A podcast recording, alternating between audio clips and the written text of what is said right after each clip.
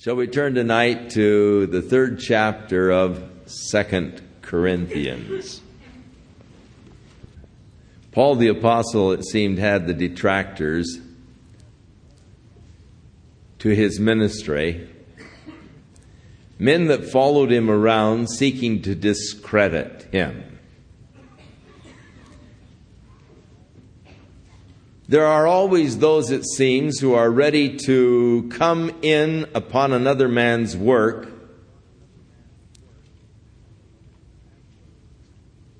and to reap the benefits of another man's labor, but aren't really willing to go out and to break fresh ground themselves. Those that endeavor to live off the body of Christ rather than really developing the body of Christ. The body of Christ is not expanded by transferring people from one fellowship to another. The body of Christ is expanded when we become a witness to the world and we bring others to Jesus Christ who do not know him. There were those who were willing to go around and follow Paul, to come into the areas that Paul had plowed, where Paul had planted, and seek to uproot Paul's ministry, drawing people to themselves, seeking to discredit Paul in the eyes of the people. Such was the case in Corinth. Those who followed Paul, putting down Paul and his message of the gospel of grace, seeking to bring the people under the law, challenging Paul's authority as an apostle, lifting up themselves as the authorities and the authorized ones. And so it seems rather stra- tragic that old blessed brother Paul was always, it seems, defending himself against those detractors as though he needed to. And so in chapter 3, we find this again the case.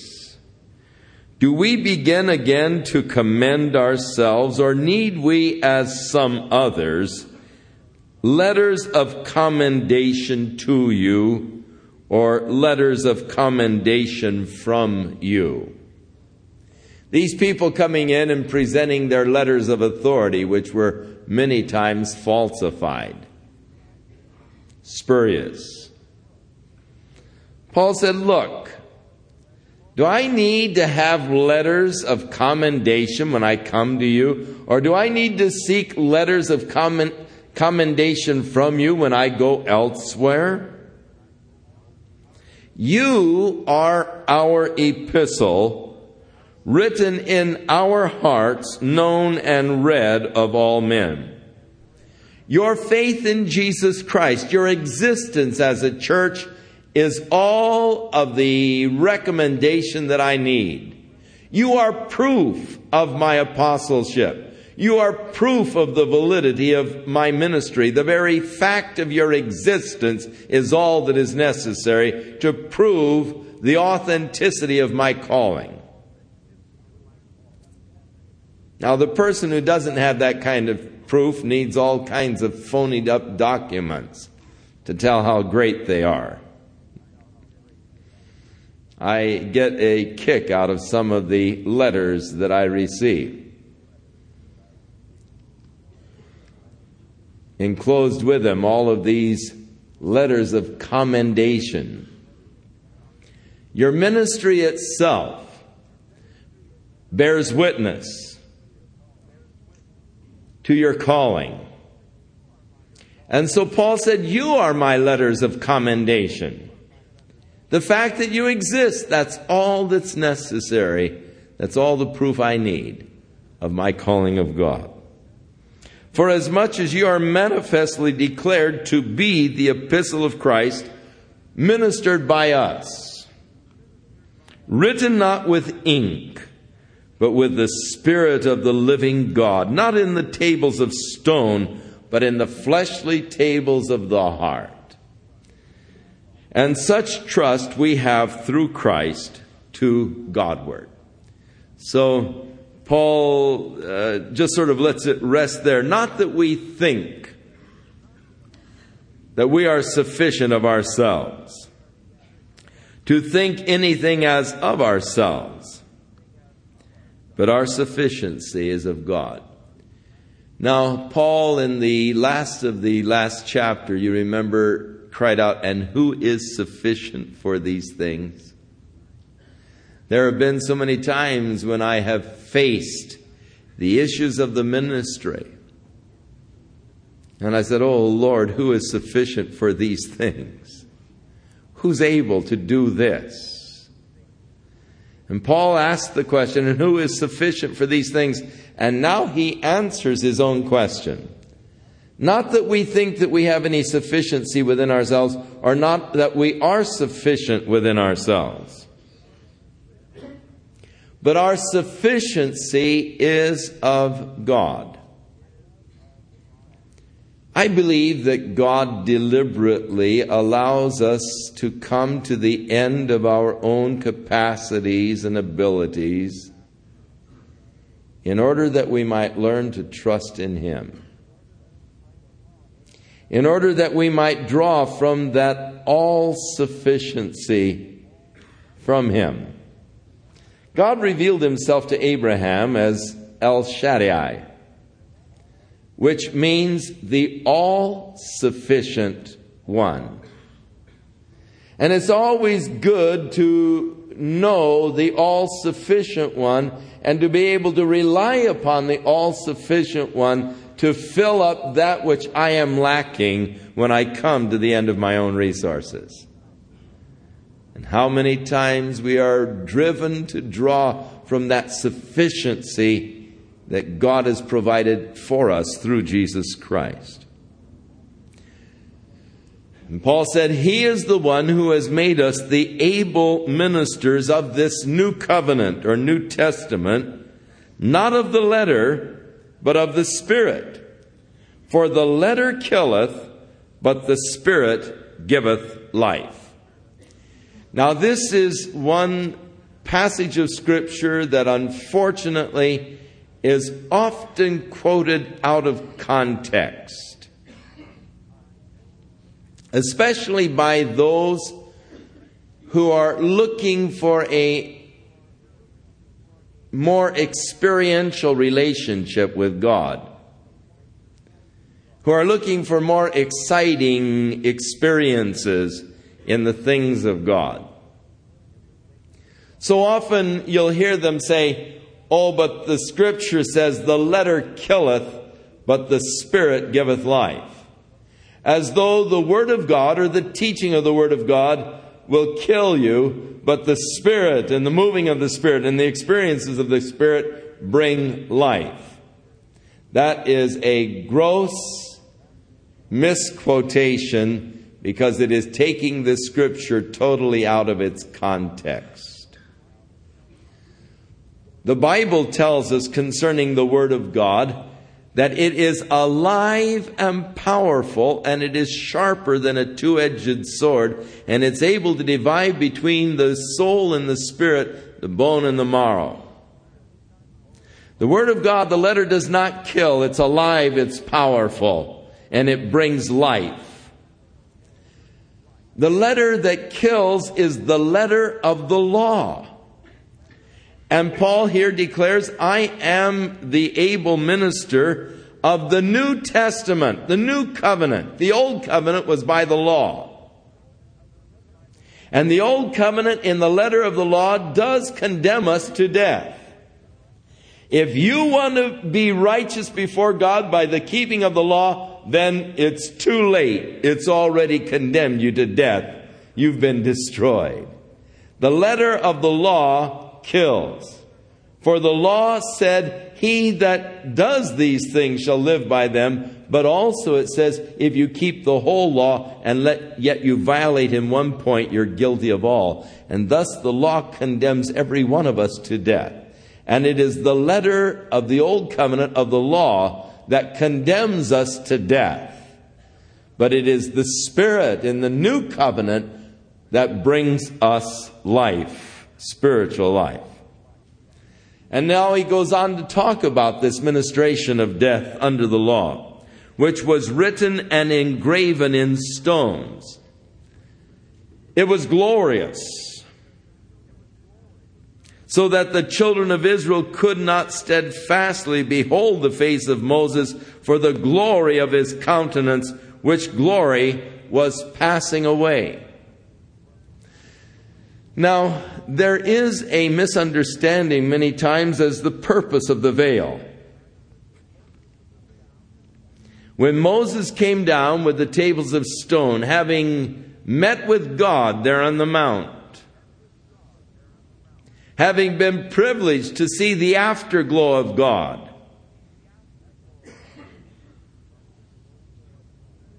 God said to Moses, What do you desire? And he said, Lord, show me thyself. And God said, You can't look at me and live, but you stay there in the rock, I'll pass by, and then you can see the afterglow.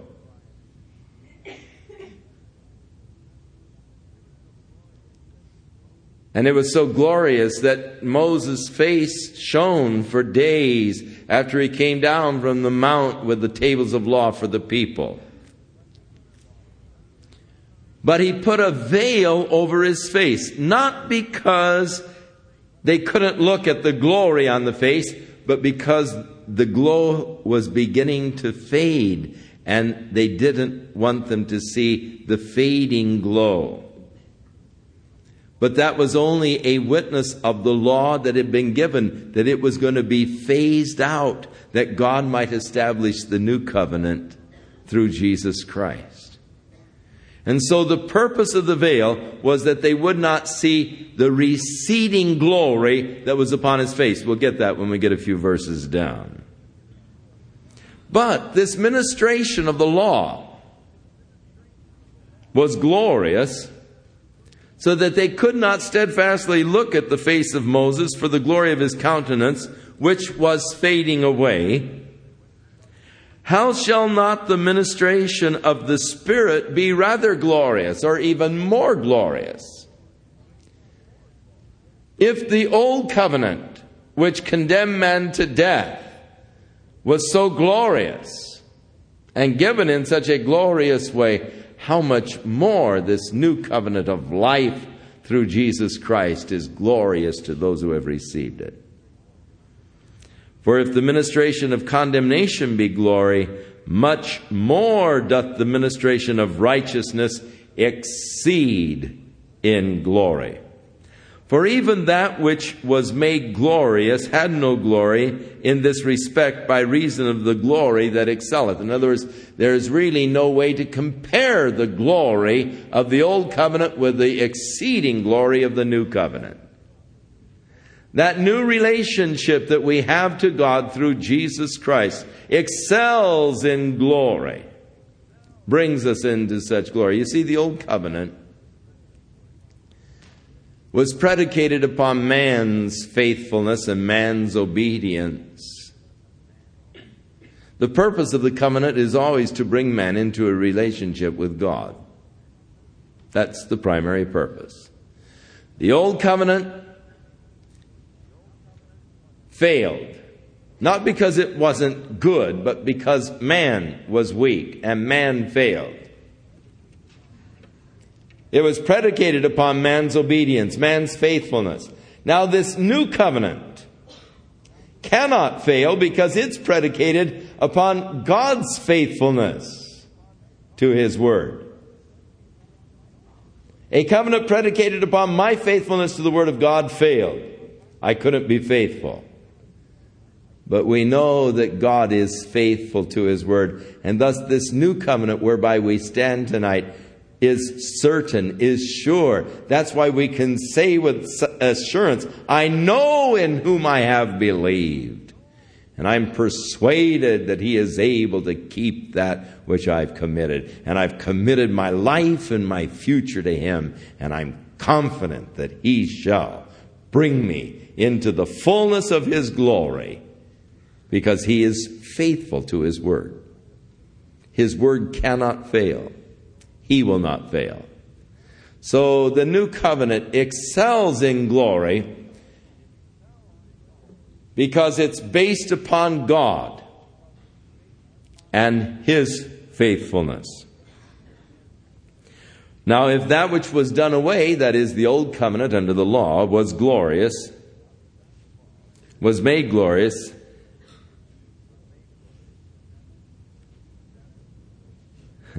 For even that which was made glorious had no glory in this respect by reason of the glory that excels. Nothing to compare with. For if that which is done away was glorious, much more that which remains is more glorious.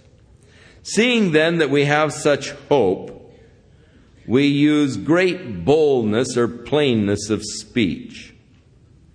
Not as Moses, which put the veil over his face that the children of Israel could not steadfastly look to the end or to the phasing out or the fading of that which is abolished. You see, here it declares that it was because it beginning to fade away and they didn't want them to see this thing fading out. But their minds were blinded, for until this day there remains the same veil untaken away in the reading of the Old Testament, which veil is done away in Christ. So blindness has happened to Israel in part until the fullness of the Gentiles has come in. Even when they read the law, there's a veil over their faces that they don't really understand the law.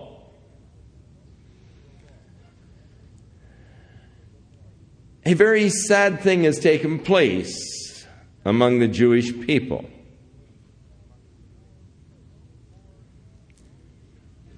For though they still verbally hold to the law, they do not practice or follow the law in establishing a righteous standing before God. Under the law, under the old covenant, it was necessary that there be a death of a substitutionary animal to atone for their sins. You would bring the animal to the priest. You would lay your hands upon its head. You would confess your sins over the animal. And then the priest would slay the animal and offer it as a sacrifice, a sin offering for you. And thus your sins would be covered and you would then be able to approach the holy God. Now, today, the veil is over their faces, for they are endeavoring to approach God through their own good works. Ignoring the fact that God required the sacrifice of an animal, for the wages of sin is death. And without the shedding of blood, there is no remission of sins. They have substituted now the sacrifice of the animal and are trying to instead place their good efforts and their good works as the basis for their coming to God and their righteous standing before God. Nowhere in the law are substitutes ever suggested for the sacrifices. And thus, a veil is over their face even when they read the law today, as they think that by their good efforts and good works, they can atone for their sin. But their minds were blinded for until this day, there remains the same veil that's not taken away. Their minds blinded to the truth. Israel is blind in part.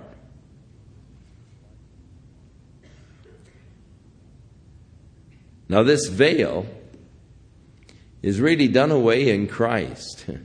When you see Jesus Christ as our perfect substitute for our sins, our sacrifice, we come to an understanding of the righteousness of God being satisfied through the death of Jesus Christ.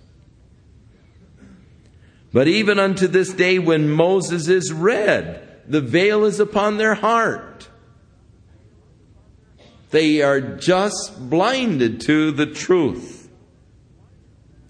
Now, the Lord is that Spirit.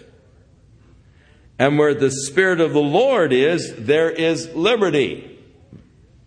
So, there are a couple of passages here that the Pentecostal people really uh, grab onto. This is the second one. The first one is um, the letter killeth, the Spirit gives life. Uh, this is another one that they latch on to. Where the Spirit of the Lord is, there is liberty. And they interpret that in a very broad way. There's liberty to do all kinds of things liberty to scream out and to shout out and to run up and down the aisles and, um, you know, whatever happens to suit their fancies. Again, it is taking it out of context. Where the Spirit of the Lord is, there is liberty from the law and from the bondage of the law. Free from the law, there's no condemnation, for Jesus provides a perfect salvation. And so, this is freedom from the requirements of the law. Where the Spirit of the Lord is, there is liberty. But we all, with open face, beholding as in a glass or as in a mirror the glory of the Lord, are changed into the same image from glory to glory, even as by the Spirit of the Lord.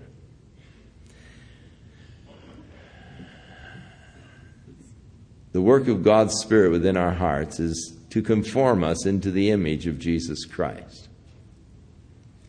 When God first made man, he made man in his image. God said, Let us make man after our image and after our likeness. And so was man created in the image of God. But through sin, man fell and no longer was in the image of God. The image of God being a spiritual image. God is a spirit. Man was created a spirit being, dwelling in the body, possessing a consciousness. But God said, In the day that you eat, you will surely die. When man sinned, his spirit died. And so Paul, writing to the Ephesians, said, And you has he made alive who were dead in trespasses and sins. God's chief emotional attribute is love. God made man with the capacity to love, a need for love. God is a God is light, and so God created man with the light and mind and a consciousness of God. But through sin, man came into darkness. His foolish heart was darkened.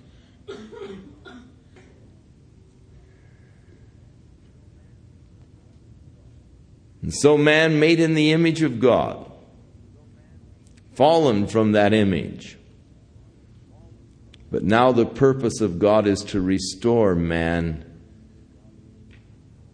into his image again. That man might receive a restoration of that which God intended him to be before he fell. And that is what the Spirit is doing in our lives tonight as we yield ourselves to the work of God's Spirit within us he is conforming us into the image of Christ. Now we all with open face or unveiled faces. The children of Israel have a veil. Every time they read Moses, a veil is over their heart and their eyes are blinded. But we with open face as we behold as in a mirror the glory of the Lord. As I'm looking in the mirror, seeing my reflection, I can see the work of God that is taking place in my life as the Spirit of God is changing me and bringing me into the image of Jesus Christ. How beautiful it is to look at God's work in our own life and just to marvel at what God has done. There have been areas in my life the old nature that were extremely ugly. I used to have an ugly temper, easily ignited at the slightest provocation. And it was ugly. And I didn't like what I saw in me. I hated that nasty demonstration of that temper.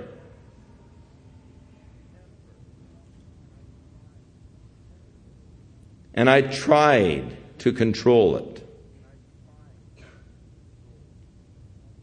But I just couldn't. Things would happen, and before I knew it, poof, it was gone, and I've blown up.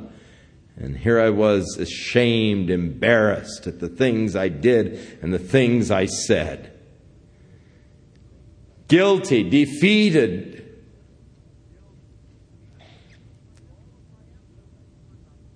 And with all of my efforts, I could not control it. And one day I said, God, I'm sorry. I just can't do it. I've tried, Lord. I just can't do it.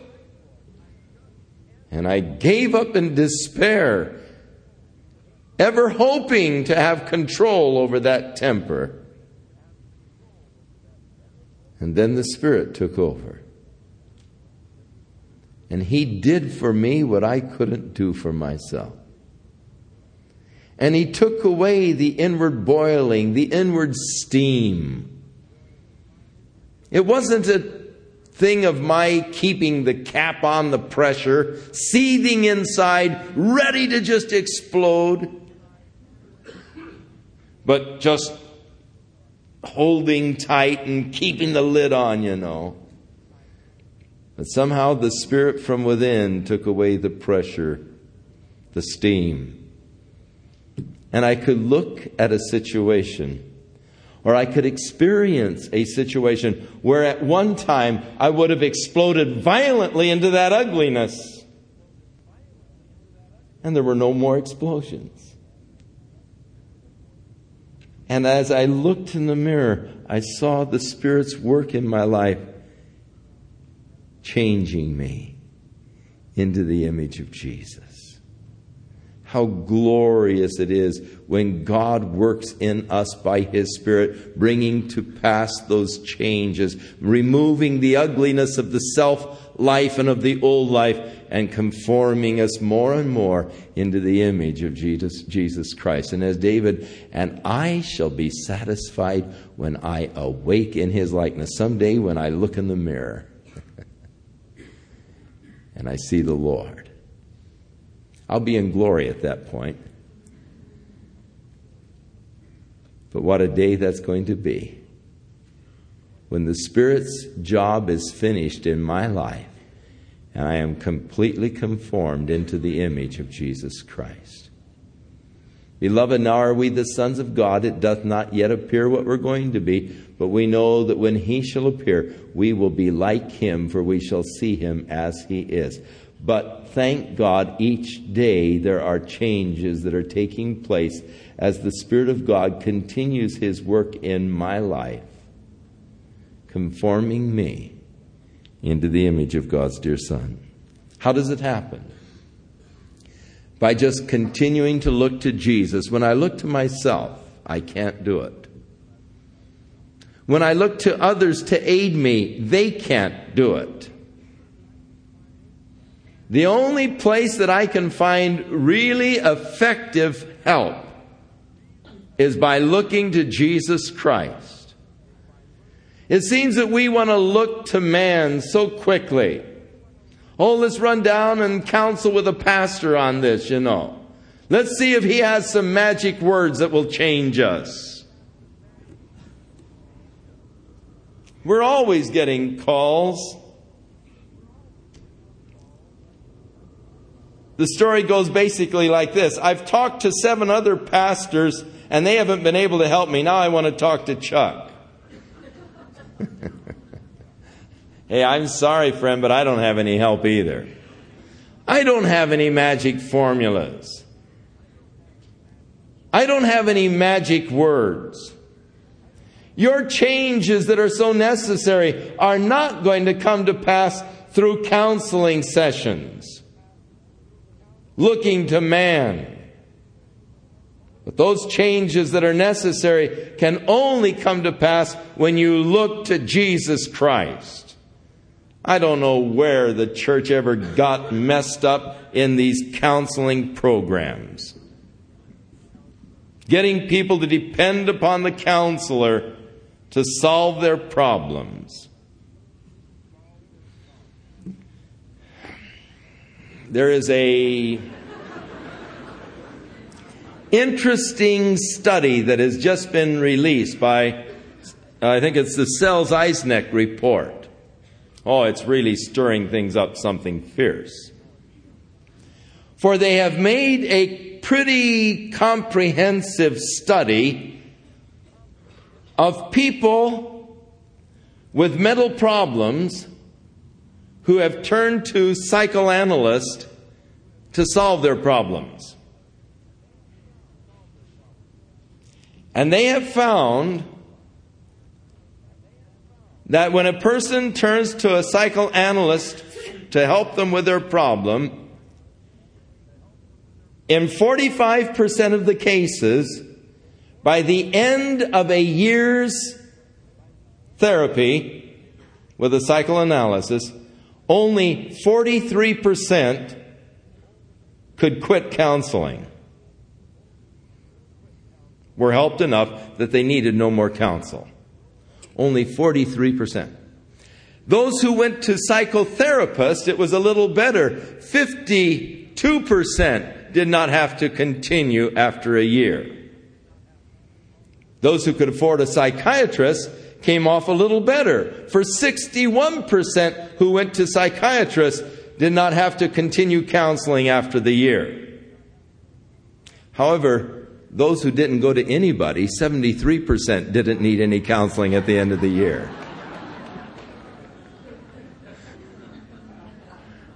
As I said, this study is turning the whole field of psychology on its ear right now. It's really the big buzz through all the universities, the, the release of this report. But it's just pointing up what I'm telling you. Your help is going to come from the Lord. It's looking unto Jesus that you're going to find your answers. And as long as you're looking unto man and trying to make a crutch out of some counselor, you're not going to make it. You've got to turn to Jesus and find the help that he offers.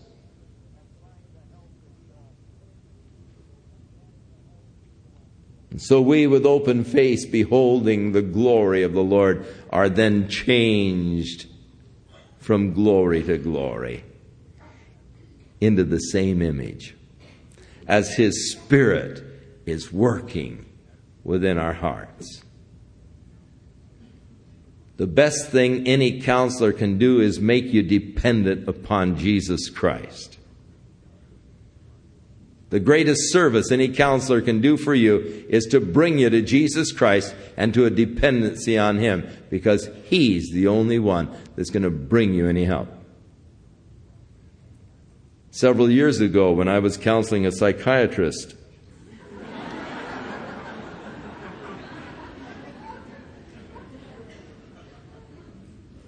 He made me a very lucrative offer to go into business with him.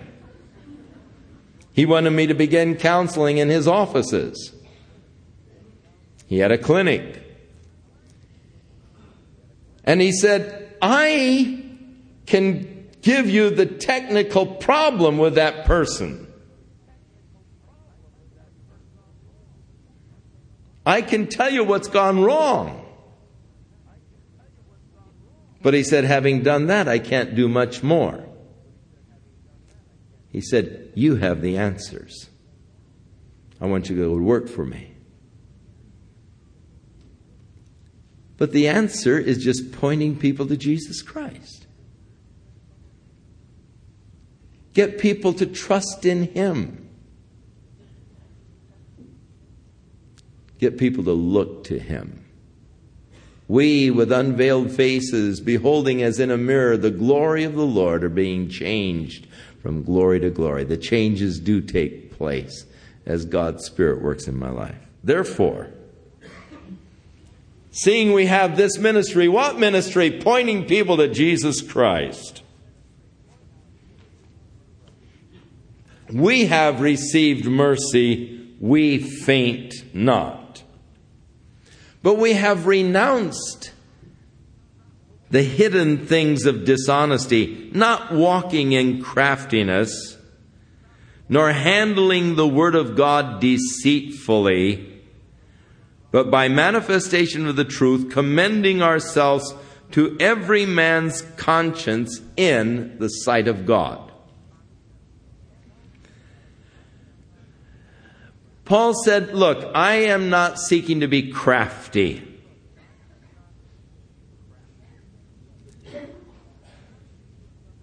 I'm not seeking to give some kind of a hype, get people all hyped up emotionally and all. Handling the Word of God in a crafty manner or deceitfully but by the manifestation of truth, commending ourselves to every man's conscience in the sight of God. I had lunch today with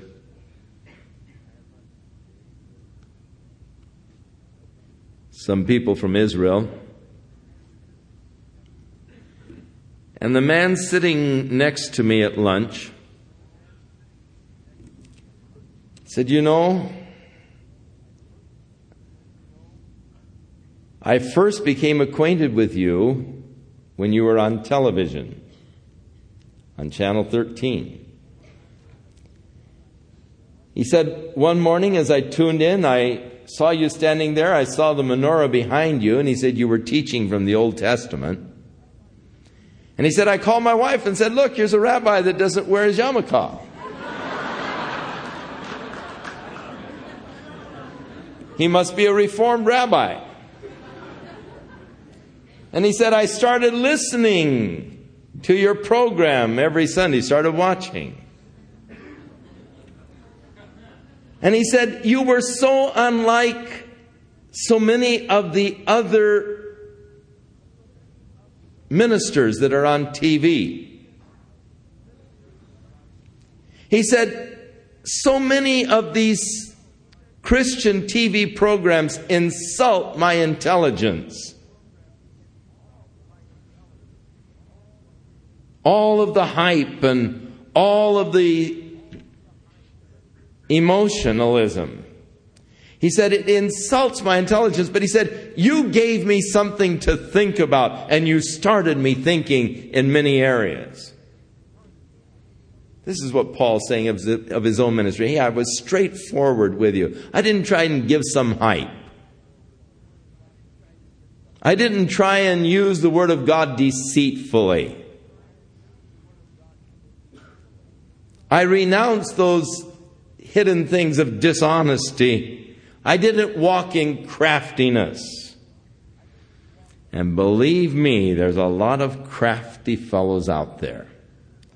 They've existed from the time of the beginning of the church, and unfortunately, they still exist today. I do receive some of the most craftily written, computerized letters you ever saw in your life.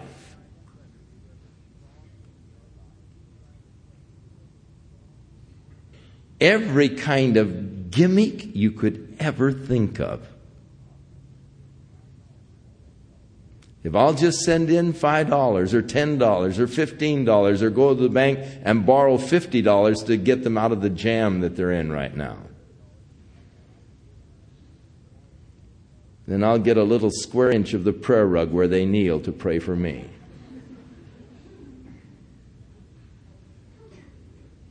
Paul said we've renounced these hidden things of dishonesty, not walking in craftiness or handling the word of God deceitfully but by the demonstrating of the truth, commending ourselves in every man's conscience in the sight of God. Now, there were those who were saying that Paul was preaching mysteries that you could not understand. The gospel that Paul preaches is hid. And so Paul answers them in a very clever way. He said, If our gospel is hid, it is hid to those that are lost.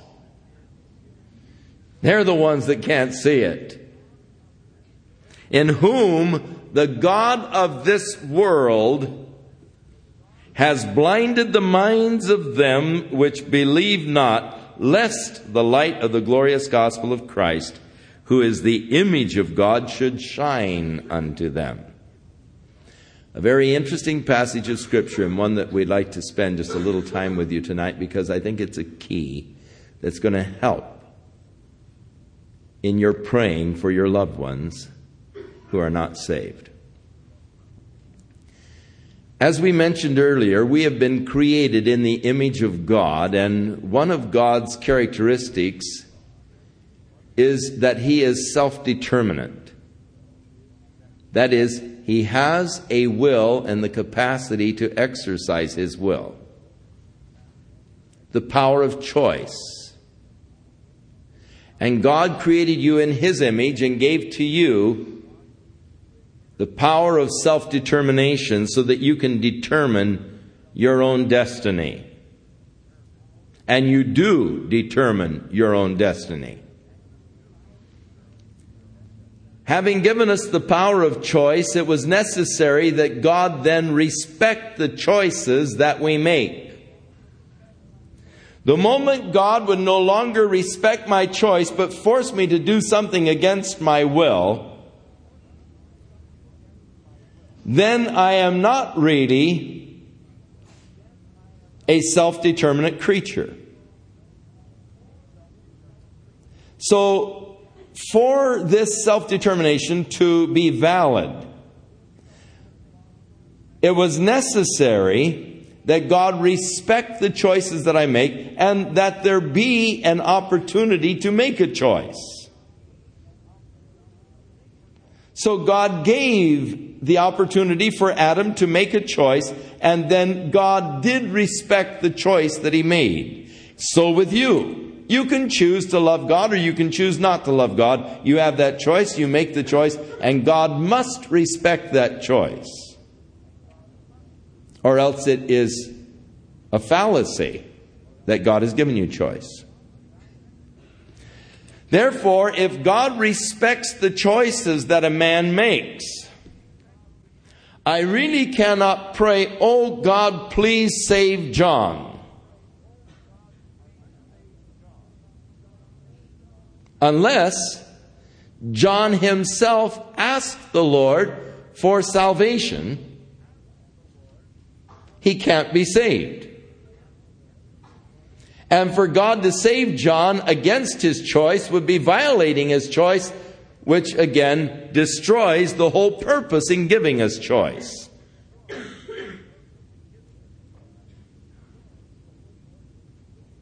That sort of creates a dilemma in praying for the lost, except this verse gives us the answer.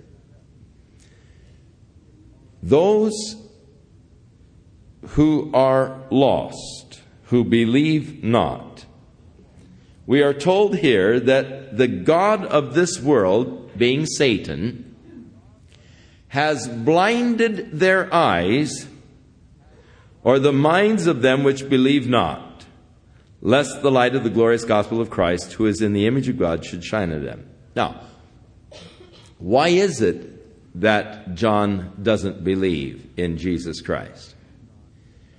Because his mind has been blinded by Satan to the truth. He doesn't really see the truth of this glorious salvation that God is offering. Satan has prejudiced and poisoned his mind against God. Satan is holding him in a spell. Now, though God respects our choices, Satan doesn't. He could care less that you have the power of choice. If he has the opportunity, he's going to hold you. And he will blind your mind to the truth. And he will fill your mind with poison and prejudice against God and the things of God so that it is impossible for you to think rationally about your relationship with God through Jesus Christ. Have you ever noticed how some people are so gracious and genteel and they can talk to you rationally on any subject in the world except that of the gospel of Jesus Christ? Talk to them about the Rams' chances next year. Oh, and they can go on for hours. Talk to them about fishing in Alaska. Talk to them about the Hawaiian Islands. Talk to them about the space shuttle. Name your subject. Oh, they're so gracious. They'll talk so graciously to you. They can go on and on bring up the subject of Jesus Christ and they become totally irrational. I don't like to talk about that subject. I don't think people ought to discuss things like that, you know. Totally irrational. Why? Because Satan has put such a hold upon their lives. Paul, writing to Timothy, said that we might take them from the captivity of the enemy who is holding them captive against their wills. He doesn't respect choice.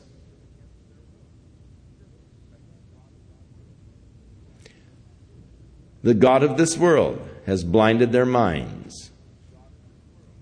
So, Jesus said, Whatsoever things you bind on earth will be bound in heaven, and whatsoever things you loose on earth shall be loosed in heaven.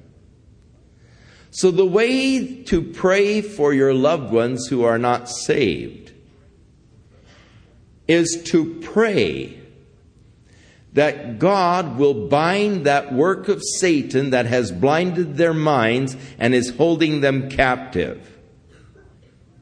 That God will bind Satan's work in their lives that have prejudiced and poisoned their minds against the gospel.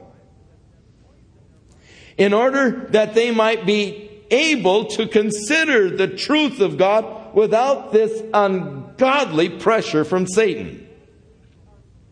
For any man who will rationally look at the offer that God has made in Jesus Christ is a fool if he doesn't accept it. But the reason why they don't accept it is they can't accept it because of Satan's power that is holding them in the captivity of the enemy. And so we, through prayer, can set them free from Satan's power. And once set free from this blinding influence of Satan upon their minds, I don't know of anybody who just doesn't accept this gracious offer that God has made to us through Jesus Christ. So make that the direction of your prayer. The binding of the power of Satan that has blinded their minds and that is holding them captive, and Whatsoever you bind on earth will be bound in heaven. God will bind that power of Satan. God will take away the blinders that He has put over their mind, and they'll be able to see rationally and clearly the offer that God has made to us through Jesus Christ. And then loose that work of the Holy Spirit and the conviction of the Holy Spirit upon their hearts and that drawing of the Holy Spirit of their hearts to Jesus Christ. You can't just say, Oh Lord, save him. God will not save them against their wills. There has to come the change of will and that desire in their heart and that asking of God for salvation. And whosoever comes unto me, Jesus said, I will in no wise cast out. So, our prayers are to set them free so that they can see. Paul said, For we preach not ourselves, but Jesus Christ the Lord, and ourselves your servants for Jesus' sake. I will leave the exposition of that because I could get quite involved. For God, who commanded the light to shine out of darkness, in the beginning, God created the heavens and the earth, and the earth was without form and void, and darkness was upon the face of the deep, and the Spirit of God moved over the face of the waters, and God said, Let there be light and there was light. By his divine fiat, God called light into existence, and God saw the light that it was good. And God divided the light. Interesting statements if taken in a scientific context, which we are not intending to do tonight but God who commanded the light to shine out of darkness. And God said, Yahior, Wa Yahior. Let there be light, or literally, light be and light was. I like that. And God said, Light be, and light was. Oh, that kind of power excites me. God commanded the light to shine out of darkness, and now He has shined in our hearts, which were once blinded by Satan.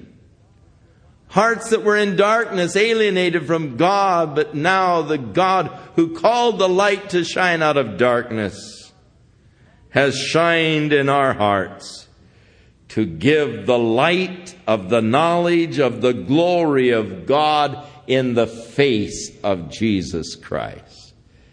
We, with open faces, beholding the glory of the Lord. And this glory is in the face of Jesus Christ.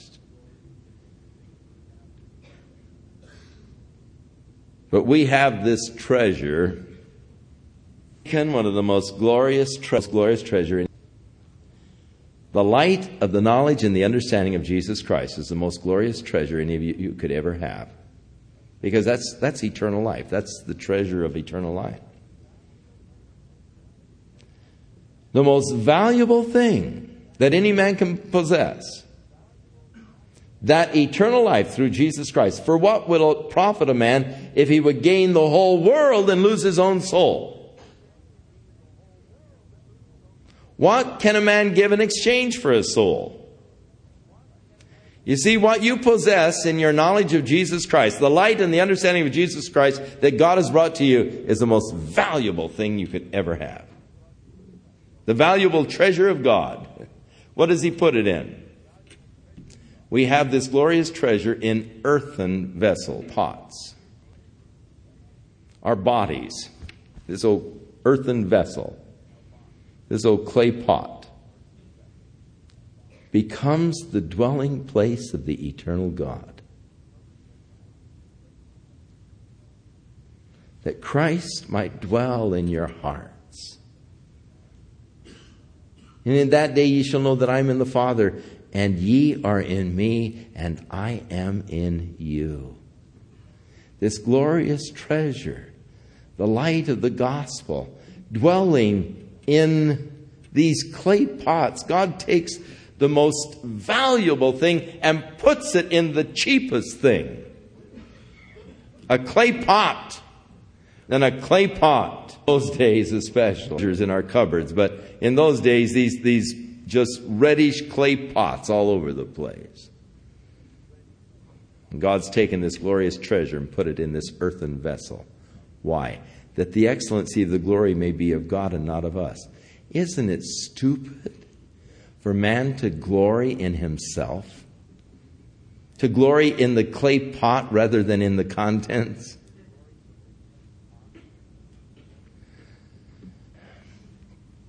Norman Grubb, in his book, The Deep Things of God, makes the statement will continue. The fact that God will dwell in you, man's highest capacity, a vessel that can contain the eternal God. I read the book, I was impressed by that statement. I thrilled at his exposition of that concept.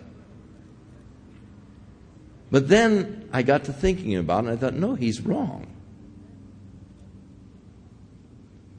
That is not the highest capacity of man.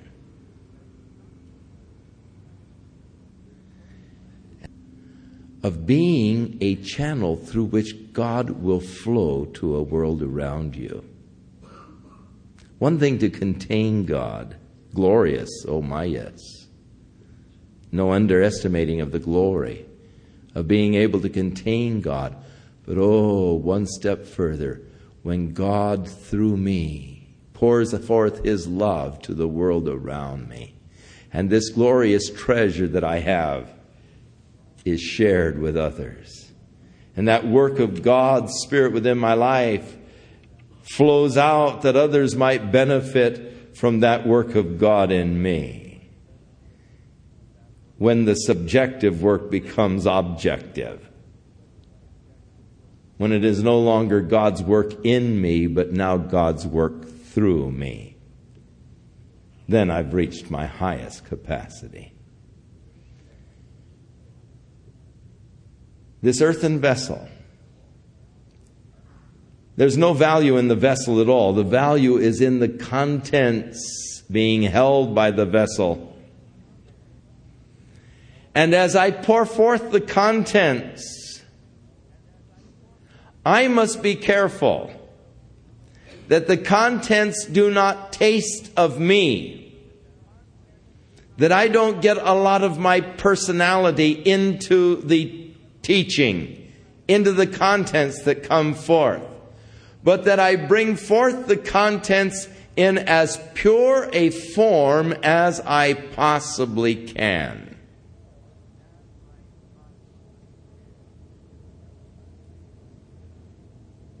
Have you ever had a plastic vessel in your refrigerator? That is sometimes maybe you put an onion in it, and now you're keeping water in it. Every time you drink water, you get an onion taste. Yuck. When I drink water, I don't want to taste onions. Now, onions in their place are great, and I love them, but not in flavored drinking water. And when the vessel begins to give off a taste of itself, it's time to get rid of the vessel. God did that which was almost ludicrous, putting the most valuable treasure in a common vessel in order that man would not become enamored of the vessel. But we'd be enamored only of the contents, only of God and the work of God through the vessel. That the glory of the excellency might be of God and not of us. So, as Paul declared, we preach not ourselves, but Christ. And that should be the theme of every minister. We preach not ourselves, but Christ. And we seek to draw men to Christ. And we seek to bring men the contents, the value, and the treasure in Jesus Christ rather than bringing to them the old clay pot. The moment we start trying to bring them an old clay pot, you can be sure God's going to crack it and you become a crackpot.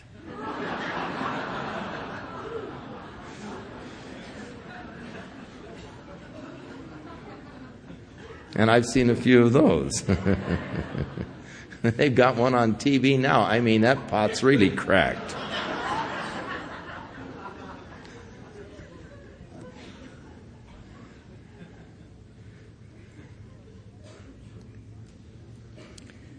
We are troubled on every side. Now, Paul's talking about the ministry. Troubled on every side. God doesn't promise you immunity from trouble. In fact, he sort of promises you trouble. In this world, you're going to have tribulation. They that live godly in Christ Jesus shall suffer persecution. Promises that I hate. There are promises I love, but then there are those I don't care for. I wish God had never promised me that. We are troubled on every side, yet we're not distressed. You see, as a servant of God, as a child of God, you can be facing and you will face a lot of trouble, but you should never be distressed.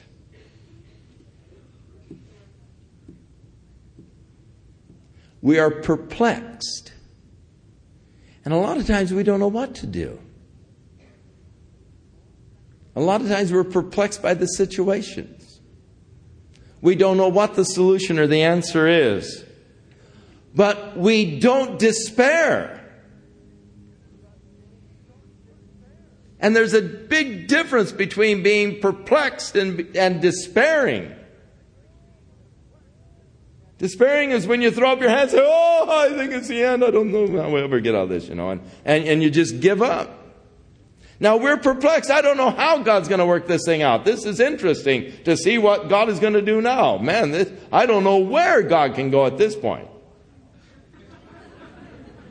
I don't know what he can possibly do, but I'm sure excited. I'm just waiting to see what he's going to do. You see, I'm perplexed, but I'm not in despair. I'm not wringing my hands and saying, Oh, friends, I'm sorry to tell you this, but, you know, this is the end. we're going off the air and we're not going to be able to come back unless you send in your letters this week.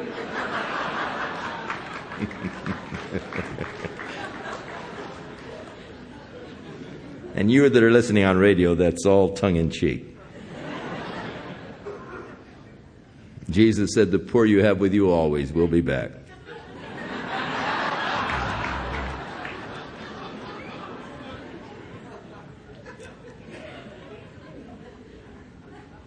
We are persecuted, but we are not forsaken. The Lord stands by us in every trial. We are cast down, but we're not destroyed. So the things which we have, but the things which we don't have. Trouble, yes, but not distress. Perplexity, oh yes, but not despair. Persecution, oh yes, but never forsaken. Cast down, yes, but never destroyed. Always bearing about in the body the dying of the Lord Jesus, that the life also of Jesus might be made manifest in our body. Now, you remember at the beginning of the letter, Paul was apologizing to the Corinthians because he didn't come, and he said, I, wasn't fickleness on my part but he hinted to some real physical problems that he had had. He had gone through some heavy persecution where he actually uh, figured it was the end. He didn't see any way out. He thought that this was it, uh, and uh, he despaired of life. Uh, he figured, well, you know, I'm never going to get out of this. Uh, and having gone through these uh, severe persecutions, it probably had a physical effect upon him and him, left him extremely weak. And so he speaks about bearing about in his body the dying of the Lord Jesus Christ. That suffering that he had experienced for the cause of Christ, the persecutions, the beatings, the stonings, bearing in my body the dying of the Lord Jesus, that the life also of Jesus might be made manifest in our body. For we which live are always delivered unto death for Jesus' sake, that the life also of Jesus might be made manifest in our mortal flesh. So then, death working in us, but life in you.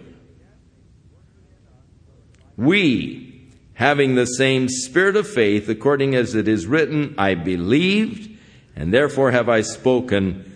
We also believe, and therefore we speak.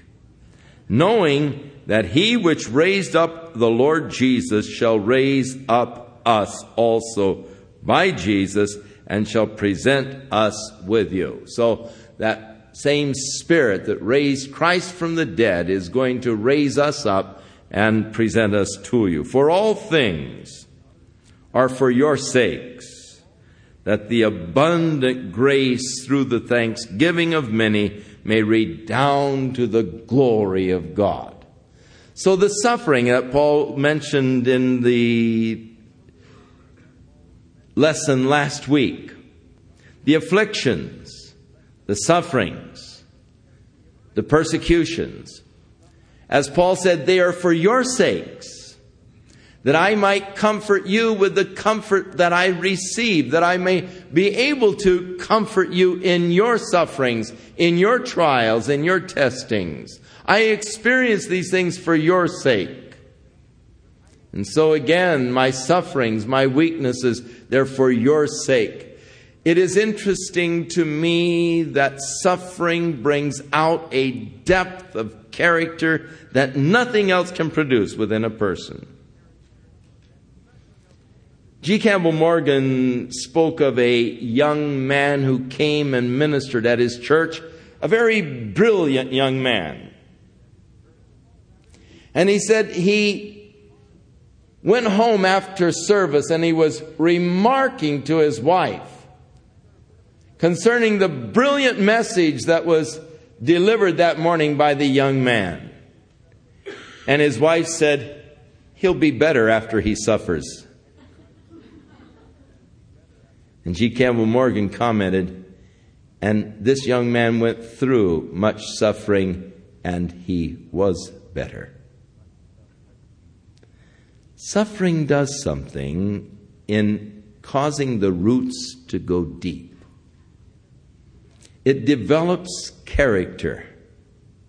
It develops strength like nothing else I know.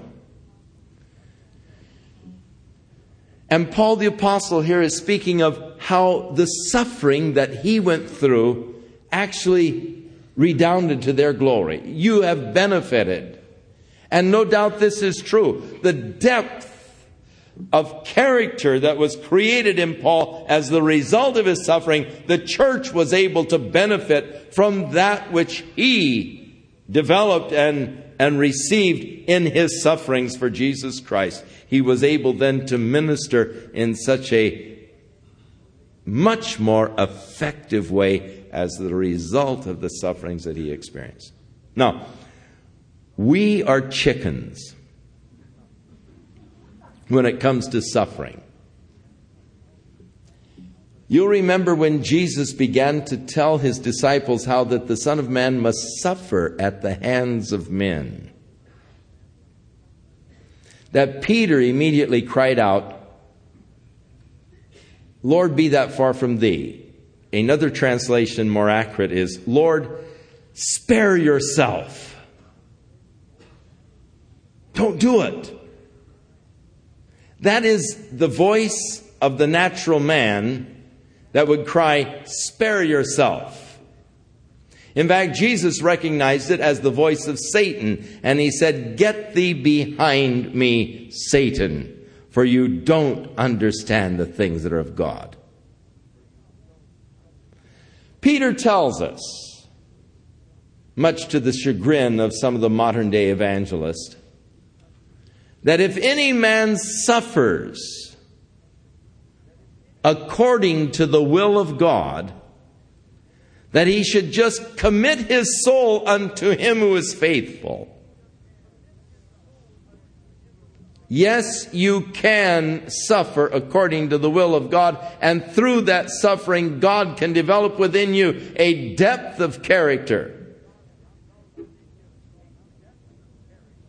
that cannot be developed any other way. Some people from which I draw the most are those people who have had a lot of suffering in their lives, for I find in them an interesting depth that excels anything I've ever seen. And I can receive from them and I can draw from them because of the richness that has been developed through suffering. And so Paul looks at his own suffering as for the benefit of the people.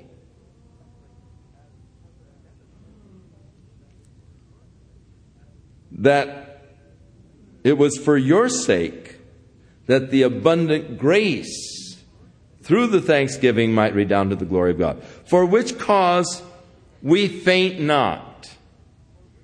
But though our outward man is perishing, the old outward man, hey, he's been through it.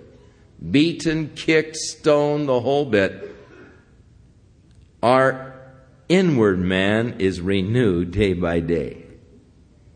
We've been through an awful lot, but oh, the strength of character that it is built within as the inward man, the old man on the outside, hey, he's going downhill fast. But the inward man being renewed day by day with the strength of the Lord. For our light affliction, and now notice the contrast here, and they're beautiful. Our light affliction, which is but for a moment. Now, that's not the way it appears. Whenever I am suffering, it seems like eternity. I mean, hours drag. You ever been really sick at night? And you ever realize how long a night is? You know, when you're feeling well and, and you're tired and you go to sleep, it's amazing how short a night is. Morning already? Oh, I can't believe it, you know. But if you're sick, Night can spread on for almost eternity. You look at the clock, only 10 minutes? Since the last time I looked, I can't believe it. When's it going to be morning, you know? Suffering has a way of expanding time.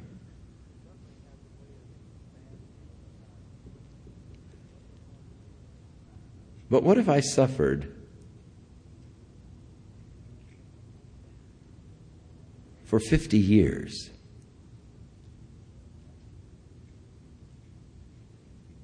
As far as God is concerned, it's just a moment if you compare it with eternity.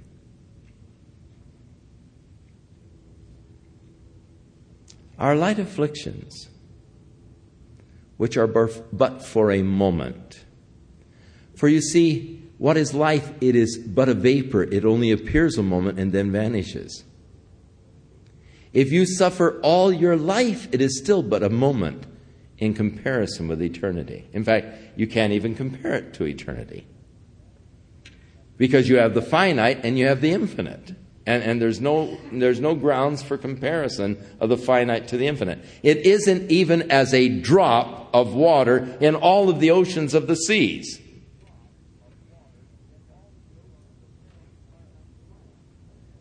Because you are comparing finite with finite. There is a certain number of drops in all of the oceans and all of the seas. But when you get to eternity, you've come to the infinite, and thus you cannot draw any comparisons that com- compare a finite with the infinite. So our light affliction, which is but for a moment, worketh an exceeding eternal weight of glory. The eternal weight of glory compared with this light affliction, which is but for a moment. Now, what we need to do is to get our eyes upon the eternal. Our problem is that we are looking so often at the temporal. We are looking at these afflictions. And we are getting so involved in the present material surroundings that I lose sight of the eternal. The light affliction is only for a moment. But God has an eternity plan for you. An eternity of glory that is indescribable. An eternity that so far exceeds anything that we could ever think or dream. In glory, in beauty, in wonder, in awe, in blessing, in joy, in love. God's eternal plan for you. This light affliction is just a moment, it's going to pass. Life is going to pass so quickly. Don't live for now, live forever. Don't do all of your planning for just right now. Get involved in the eternal. For Paul said, While we look not at the things which are seen, this old outward man that is perishing, these light afflictions, which Paul says light afflictions, but when he lists them, hey, I, f- I feel like the, author of Hebrews, hey, you haven't yet resisted unto blood, uh, you know, striving for Jesus Christ. Let me see your bruises. Let me see your scars. You know, where did they beat you? You read what Paul endured for the gospel of Jesus Christ. And, and, and yet he says, these light afflictions.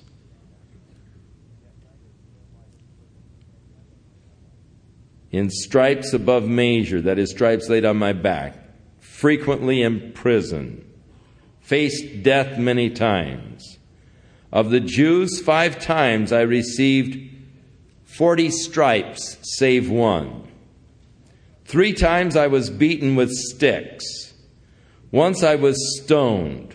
Three times I suffered shipwreck. I spent a night and the day floating out in the ocean.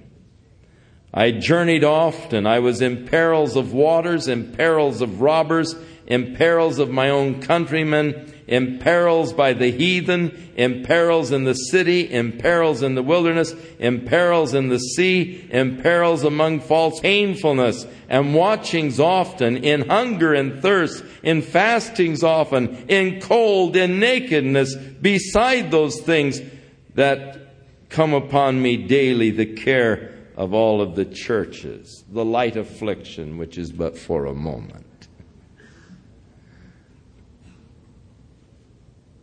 But Paul's key, his secret, hey, we don't look at these things which we can see because they're only temporal. But we look at the things which are not seen, for they are eternal. What do you have your eyes on? The temporal passing things? Where do you place your values?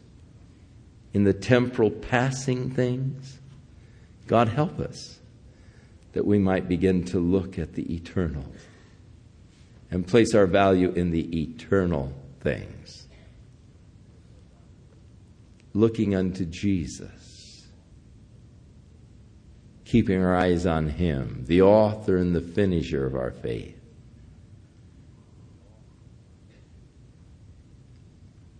Who will bring us, who trust in Him, into that eternal glory. Father, we thank you for your word tonight and the guidance that we receive the encouragement that we have, the wisdom that is there. Help us, O oh Lord, to get our eyes off of ourselves, off of our circumstances off of our weaknesses, off of our failures, off of our disappointments. And help us, Lord, to get our eyes upon you. May we endure suffering as good souls, Lord, to the glorious, eternal weight of glory that shall be revealed in Jesus Christ.